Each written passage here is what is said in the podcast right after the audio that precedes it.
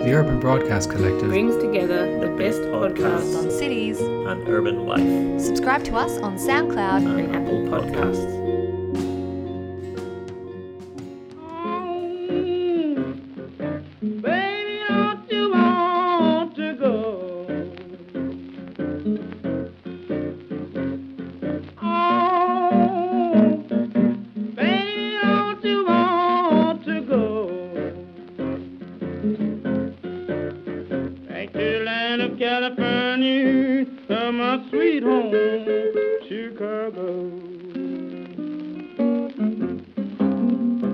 Podcast is supported by the Victorian Planning Environmental Law Association, more commonly known as VPELA. VPELA is a non political, multidisciplinary professional association concerned with planning, legal, and environmental fields. Welcome to PX51 today. I'm Jess Noonan, and as always, I'm joined by my podcasting partner, Peter Jewell. Always good to be with you, Jess. A lot of P's in there. Yes. So today is an extra special day for two reasons. First of all, it's Pete's birthday. Happy birthday, thank, Pete. Thank you, Jess. Thank you. Um, and second of all, we have our second appearance by PX champion John Henshall. Hi, John. Good afternoon. Pleased John- to be here. John was the founding partner of Essential Economics, which recently became part of Ethos Urban. John is an urban and regional economist and town planner with over 40 years of experience in urban and regional economics and in land use planning and development, both in Australia and abroad. John has just released a fantastic book, Downtown Revitalisation and Delta Blues in Clarksdale, Mississippi.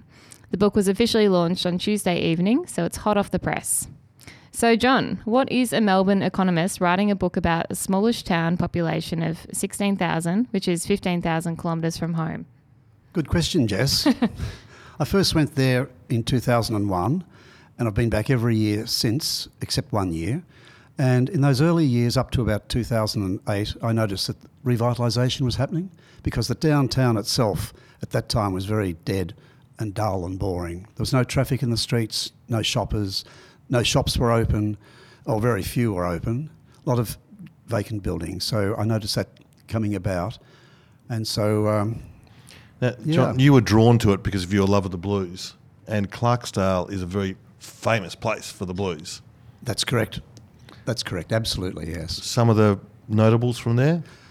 Let's see. Uh, Robert Johnson, Muddy Waters, uh, John Lee Hooker, people like Ike Turner and Sam Cooke, who were other parts of the genre, and a host of other other males and females from the Delta. We'll have to make sure we put a nice um, bluesy introduction on we this will. one, We'll get, we'll get Zach, our audio genius, to do that. Now, John, this is a very personal journey for you. Uh, You know, the the Clarksdale time, it all and your affinity with the place all came about through, and the book through considerable adversity. That's true, Peter. That's true. Back in 06, I had been to Clarksdale um, and I came back for a predetermined operation for gallstones. takes 40 minutes and you're out the next day and back at work. But I woke up six, um, sorry, seven days later in a, an induced coma, Gee, hooked up to life support. And uh, that really, and I was off work for three months. And I was talking with a planning friend who said, uh, What am I going to do? that was Sue Wood. It was Sue Wood. And she put me on the track. She said, You like writing about small towns, about blues music, and about Clarksdale. Why don't you go there and write a, a book? And that's how it all started. And how did the locals treat you? Well, I went to the city. I mean, it's a bit odd, an, an Aussie turning up from 15,000 k's away saying, uh, I could help a little bit. Well, they were accepting. I went to the county office and the city office. I was looking for a base map so I could do some f- field work, but they didn't even have a base map in the town. You know, I went to the public works and they didn't have one. So goodness knows how they do their infrastructure planning and so on. But uh, people were accepting. They didn't. They were accepting, but they didn't know what they were going to see. I didn't have a client as such.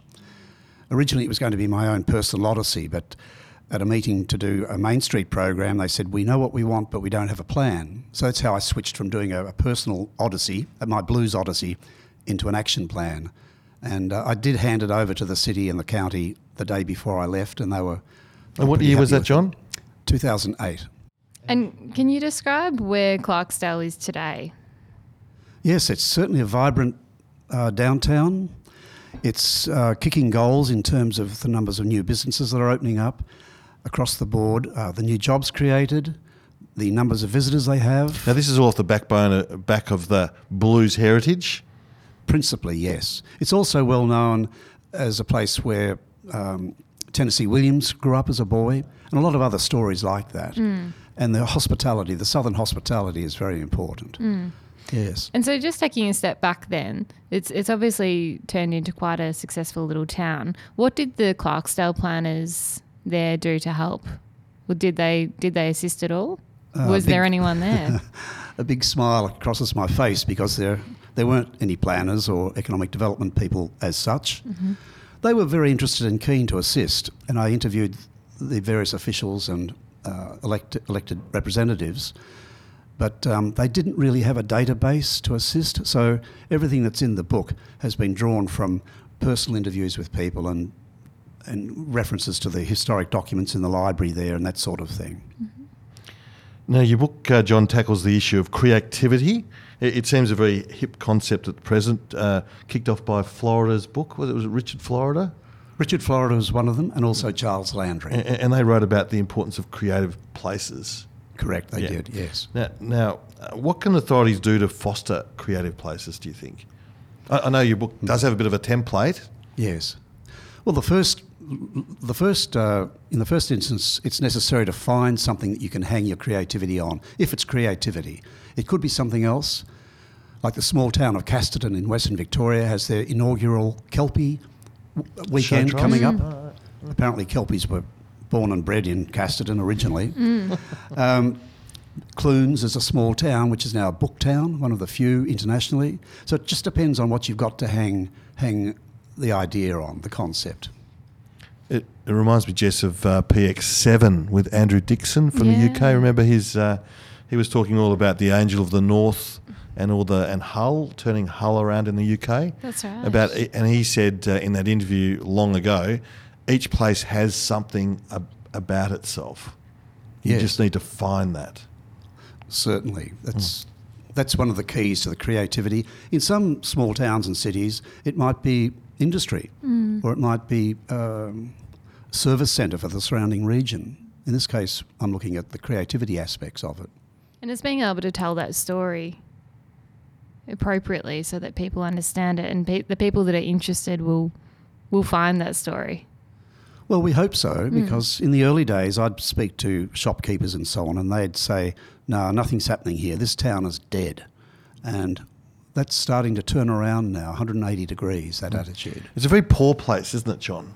It's very poor. Hmm. It's very poor. About 35% of the population are below the poverty line.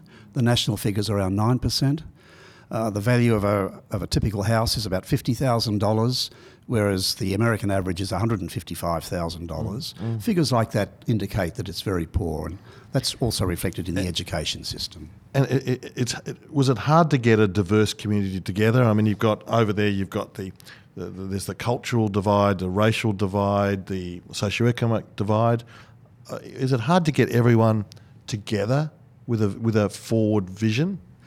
It can be difficult, and I know that the powers that be in Clarksdale find that. But um, to their credit, they've been able to blend the communities together as much as they can, and they've got contributions from the from the, the white community, the Amer- white American community, and the African American community. Um, so that is that is happening, and I see it increasingly as I return there each year. Just going back to creativity again, is do you think that the concept the concept of creativity requires a willingness um, from entrepreneurs to take on that business risk? Correct. Yes. Yeah. Yes, and they they see the opportunity even in a derelict building that they can restore and then add to that with, with functions and events and so forth. I suppose it gives the entrepreneurs some confidence that there's a movement in the one direction, and they're not they're not alone in a, in essence. Very true. Yes. Yeah. And with Clarksdale, I I was lucky enough to go listeners to the book launch the other night, and you were saying that when you went there, there was no blues being played or very sporadically. Now there's blues played every day. There's multitude of levels of restaurants available, eating places, whereas there once there was one very modest place. I think you described it as Correct. And there's lots of housing options. That's that's right. When I went there in 2001, there was just one diner, where you could get fried eggs and, and drip a later coffee. Now there's about eight restaurants in the downtown. And there was only one music on one evening when I was there during those few days, but now it's 365 nights a year. And there's a range of venues from juke joints to blues clubs and so forth. As someone that hasn't been to Clarksdale, can you provide a bit of a visual um, description of what the main street looks like now? Is it what kind of density is it? Is it a wide main street? Is it a narrow It's- main street? Delta Avenue and East 2nd Street are the main streets.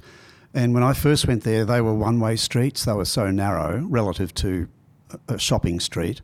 But now they're two way, which sort of helps with the congestion. I'm a big believer in having traffic in, in your main streets.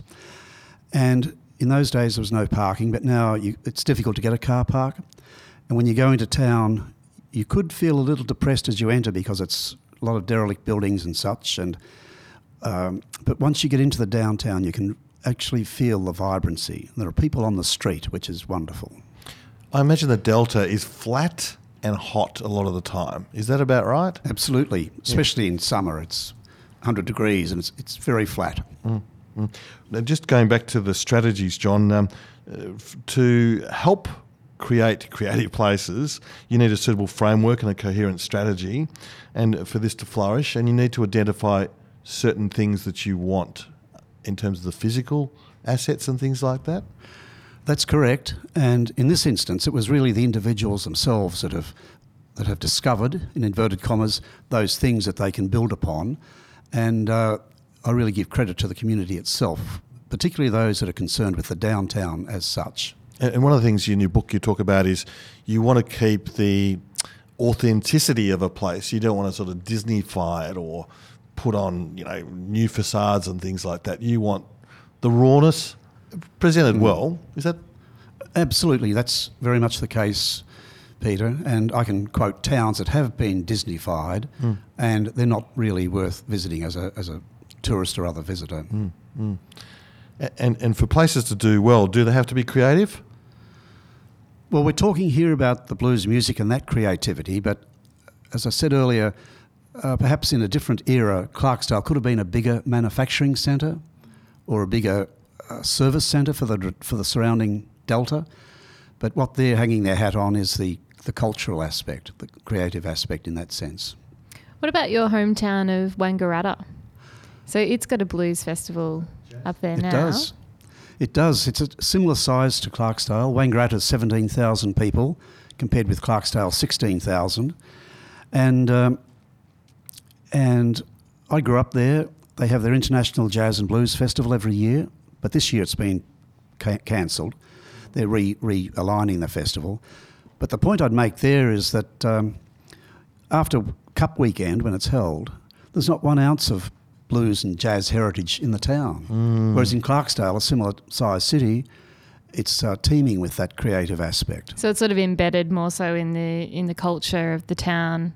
Whereas in Wangaratta, there really isn't that connection back to the blues. That's certainly my interpretation, yes. So, so, so you need not just the one event. You need you need a whole lot of supporting things, like a bit like Clunes has done. Yes, with certainly. its- yeah, that, that's not a one-off thing. That's all the time now. Is That's that correct. blues as well? No, that's the Booktown. Oh, the Booktown. Oh, Yes. sorry. yes. Clunes Yeah. is about 30 minutes from Ballarat. I used to have a weekender there, John, so I know it well. Um, and one of the biggest private schools opened a campus there as well for their year nine students. That's right. But it's got a tremendous local community too. It does have, and I was there the day that their their bakery opened. And boy, you could hardly get a park in the street that day. And I think it just reinforces the importance of having a bakery in a small town. Uh, John, w- with Richard Florida, uh, he, he, his book about creative places, that talked about big, big cities, didn't it? Like the world cities. It And certainly I did. think in your book you talk about the importance of small towns for creativity and associating with that. That's the focus of the book. Yes, the small towns. They they get ignored by by many of the academics and others, and in practitioners too, probably. And uh, who are your favourite authors on, on small town revitalisation, apart from yourself? Well, you're my favourite author, John. Thank you, Peter. um, my favourites. Uh, well, Charles Landry is a very readable academic from the UK, and his work I really enjoy reading. It's very descriptive and it's a, it's a good narrative. Richard Florida has written extensively on it. He's from the US. He has a more quantitative approach to it with indices and so forth, like the hmm. Bohemian industry, the gay industry, and so hmm. forth. Hmm. And when you're looking at those statistics, they don't really tell you the whole story. I think he talks a 30% creativity index, whereas Australian research is more like 4 or 5%. Yes, international research generally is about 4 or 5% directly creative. And what about local authors in Australia? There are several. Uh, I'd have to go back and read through the book again. It's, it's a while since I read that part of it. But there are, of course, there are many of our colleagues in, in urban planning and placemaking who are very strong on, on this creative aspect as well, from the ground up.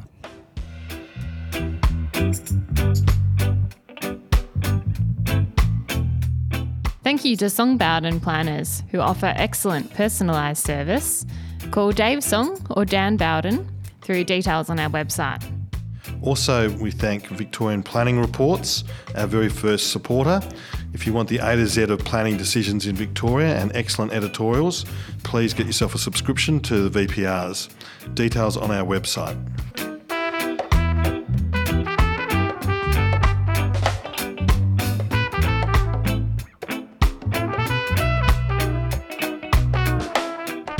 So, John, you obviously have a really long history um, with small towns and studying small towns over the years. Um, back in the early 80s, you prepared a small town study. That's correct, Yeah. yes. Can you just tell us a little bit about that and how, I guess, Clarksdale compares to some of the towns that you studied in that? Yes, certainly. That was back in uh, 1988, it was published, and it was for the Department of Rural Affairs. And we looked at um, six particular towns of a different nature, if you like, so we could apply the findings more generally across Victoria. And at the time, it was, um, it was groundbreaking for us in the sense that it was the first time, really, officially, that a lot of local people had been invited to contribute to their town's planning and development and so forth. It was happening elsewhere, of course, but this was the first time that we had a statewide approach to it. And uh, the towns were all different. Um, Beechworth, which was then a public service centre mainly, uh, Stanhope, a small rural community, and the like, you know, so on. It sounds that was a very innovative study for the time, John. Do you think we need more sort of blue sky research projects like that?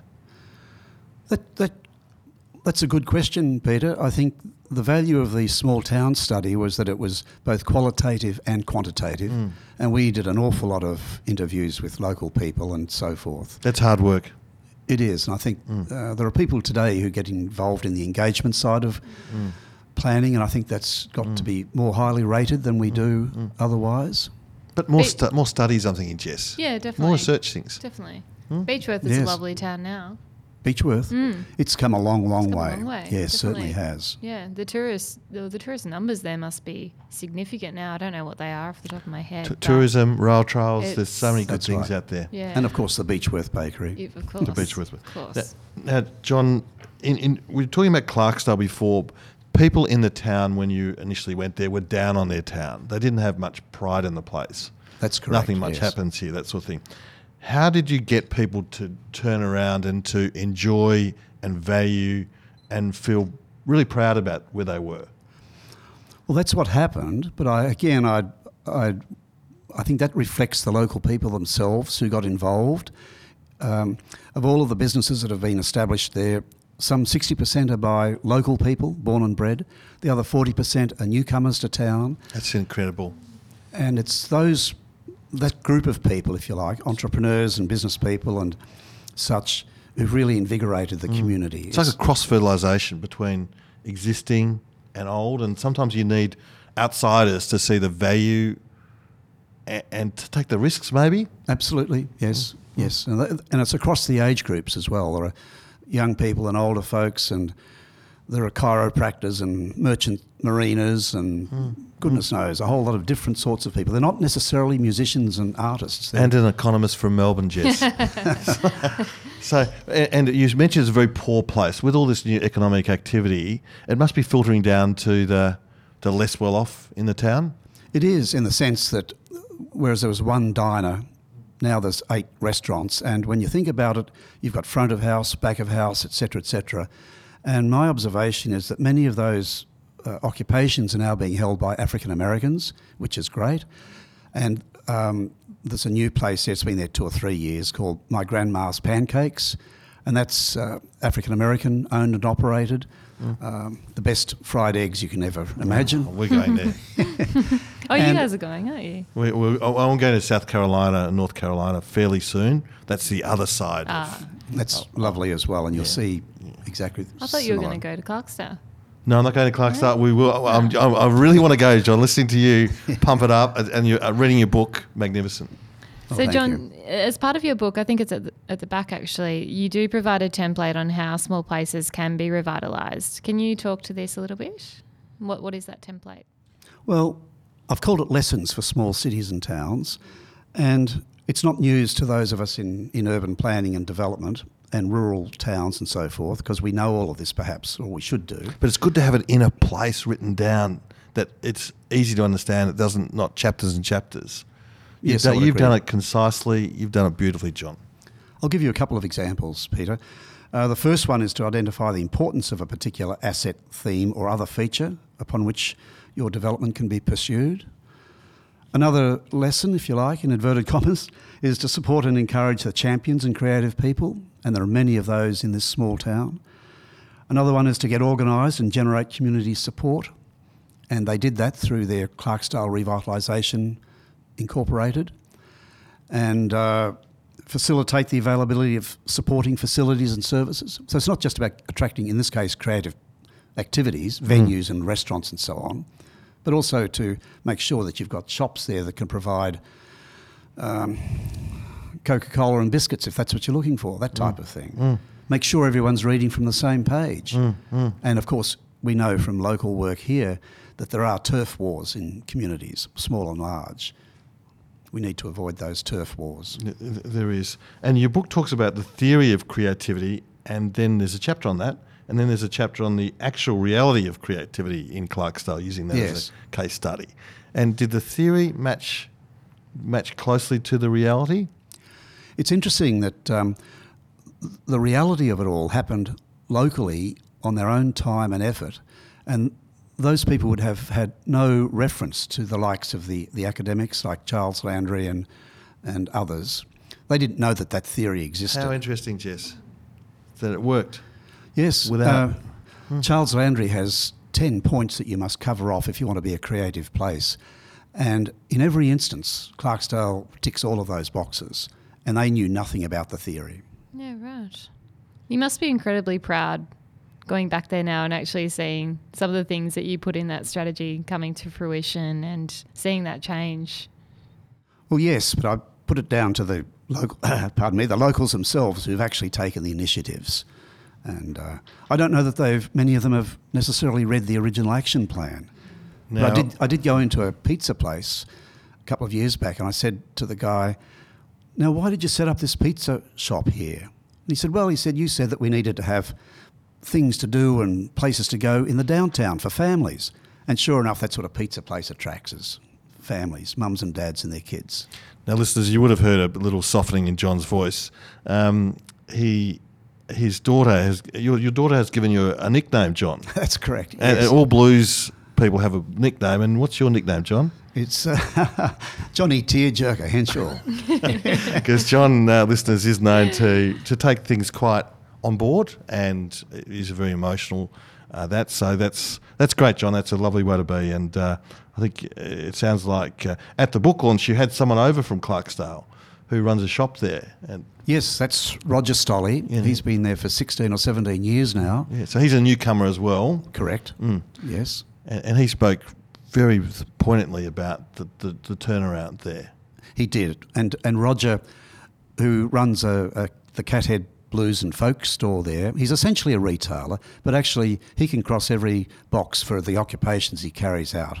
Instrumental, for example, in getting the Juke Joint Festival up and running with a couple of other people. He organises so many gigs a year. Hmm. He takes tours to Europe and Israel and South America, etc. So he needs to be. You need your local heroes, don't you? Absolutely, yes, mm. certainly. Now, a question: How is um, I'm on this? I'm ignorant on this, John. How are the Delta blues different from the other blues? In thirty seconds. Good question. I didn't know until I went to the Delta, really, even though I'd grown up on blues. It's, it's low key, low investment. It's like the diddley bow, which is a string, a wire attached to the doorway, the front porch. It's an acoustic guitar and a couple of drums, which could be four gallon petrol drums. Whereas when you go north to, say, Chicago, you've got the electric blues and everything else that goes with it. And if you go to, to Los Angeles, it's probably more razzmatazz type of blues, you know, dressed up and, and great. But uh, down in the Delta, it's, it's low key and very mesmerising. I've got a tough question here for you, John. Unlike the rest, um, Robert Johnson is known uh, famously at, to have done a deal with the devil at the crossroads at Clarksdale. That's correct, yes. And, and can you t- just tell our listeners a little bit about that legend? Certainly. Hmm. This was back in the 1930s, and Robert Johnson wasn't really adept at playing the guitar, and people would tell him that. Then he disappeared for a period of time, and he came back on the scene, and he could play the blues guitar. And the story is that he went down to the crossroads. Now, that's disputable as to where it is. That's the two highways, yeah? Yes, 49 and 61, which are in Clarksdale. And there's a monument there, if you can call it that today. Very low key monument. But in my view, if it was in Clarksdale, it wasn't at that location. It was because it didn't exist when Robert Johnson was around. The real crossroads in a Clarksdale context is about a kilometre away. As urban expansion went out, the, the, the two highways crossed at different places. So you do believe in the supernatural story that he did sell his soul to the devil? I believe the story. Whether the devil exists, I don't know. the So devil this- is in the details. So the story is he he sold his soul to the devil so he could play guitar. That's right, yes. So the question is, what would you sell your soul to the devil for to do, to be? Well, oh well. Well, as I might say, uh, probably a nice place in heaven, if I believed in all those things. But uh, that would be reassuring. Now, John, any tips for those contemplating writing a book? And maybe complete this sentence. Those contemplating writing a book should be prepared for. Lots of drafting and redrafting. Lots of late nights reading, reading books and magazines and websites and so forth. Talking with people is very important, and getting that personal input that, that the individuals can provide to your story. And what's your next project, John? I'm just going to start relaxing, Peter. I've uh, really and truly three days a week. I'm I'm learning how to relax, and I just want to get into the the library of books that I've got on this very topic, which I haven't had a chance to read for a long, long time. Well, listeners, I do hope you have a look at John's book, Downtown Revitalisation and Delta Blues in Clarksdale, Mississippi. Uh, it's it's very accessible. I can understand it, readers. So, and great lessons from the states, and also local local stories too. And Jess, what have you? What's caught your eye attention of late? Well, you'll be very glad to know I finally finished the book 1788, which has Oh, taken me goodness. close to five, six months, I think, now to finish. Oh. Very interesting. Highly recommend it. Mm-hmm. Um, so I've moved on to my next deep book of Oh, 2019, why do you do this, Jess, to yourself? which is Sapiens, um, which Mm. is about the history of humankind and Homo sapiens. It's very Well, interesting. What about you, Pete? Well, Jess, I've been to Japan, and I, I I love all things Japan, of course. But I think we should just copy them with everything with bicycles. The way they uh, design their streets for bicycles, you'll see 87-year-old women riding bikes. You'll see six-year-old kids. No one, no one has to wear a helmet there, of course. But they've also their bike bike parking stations they have in the central city areas where they're multi-level, staffed, very safe. You can't leave your bike on the street there. But everything and the bike hire places all work so beautifully, easy. We should just copy them. So uh, that's good. The other thing today, as you say, is my birthday. I had a thought the other day about with predictive technology, with AI and things like that, you will soon be able to predict, well, give or take a little bit, the day you'll die. I'm Sorry, Chris, this is a bit sad, but um, It's very dark, yes. uh, particularly on your birthday. Oh yes, we, we, we, and uh, so this predictive technology will say you will die on the say the thirtieth of May, twenty forty two, and that would change, I think, people's views of their mortality. How does and- it come up with this age?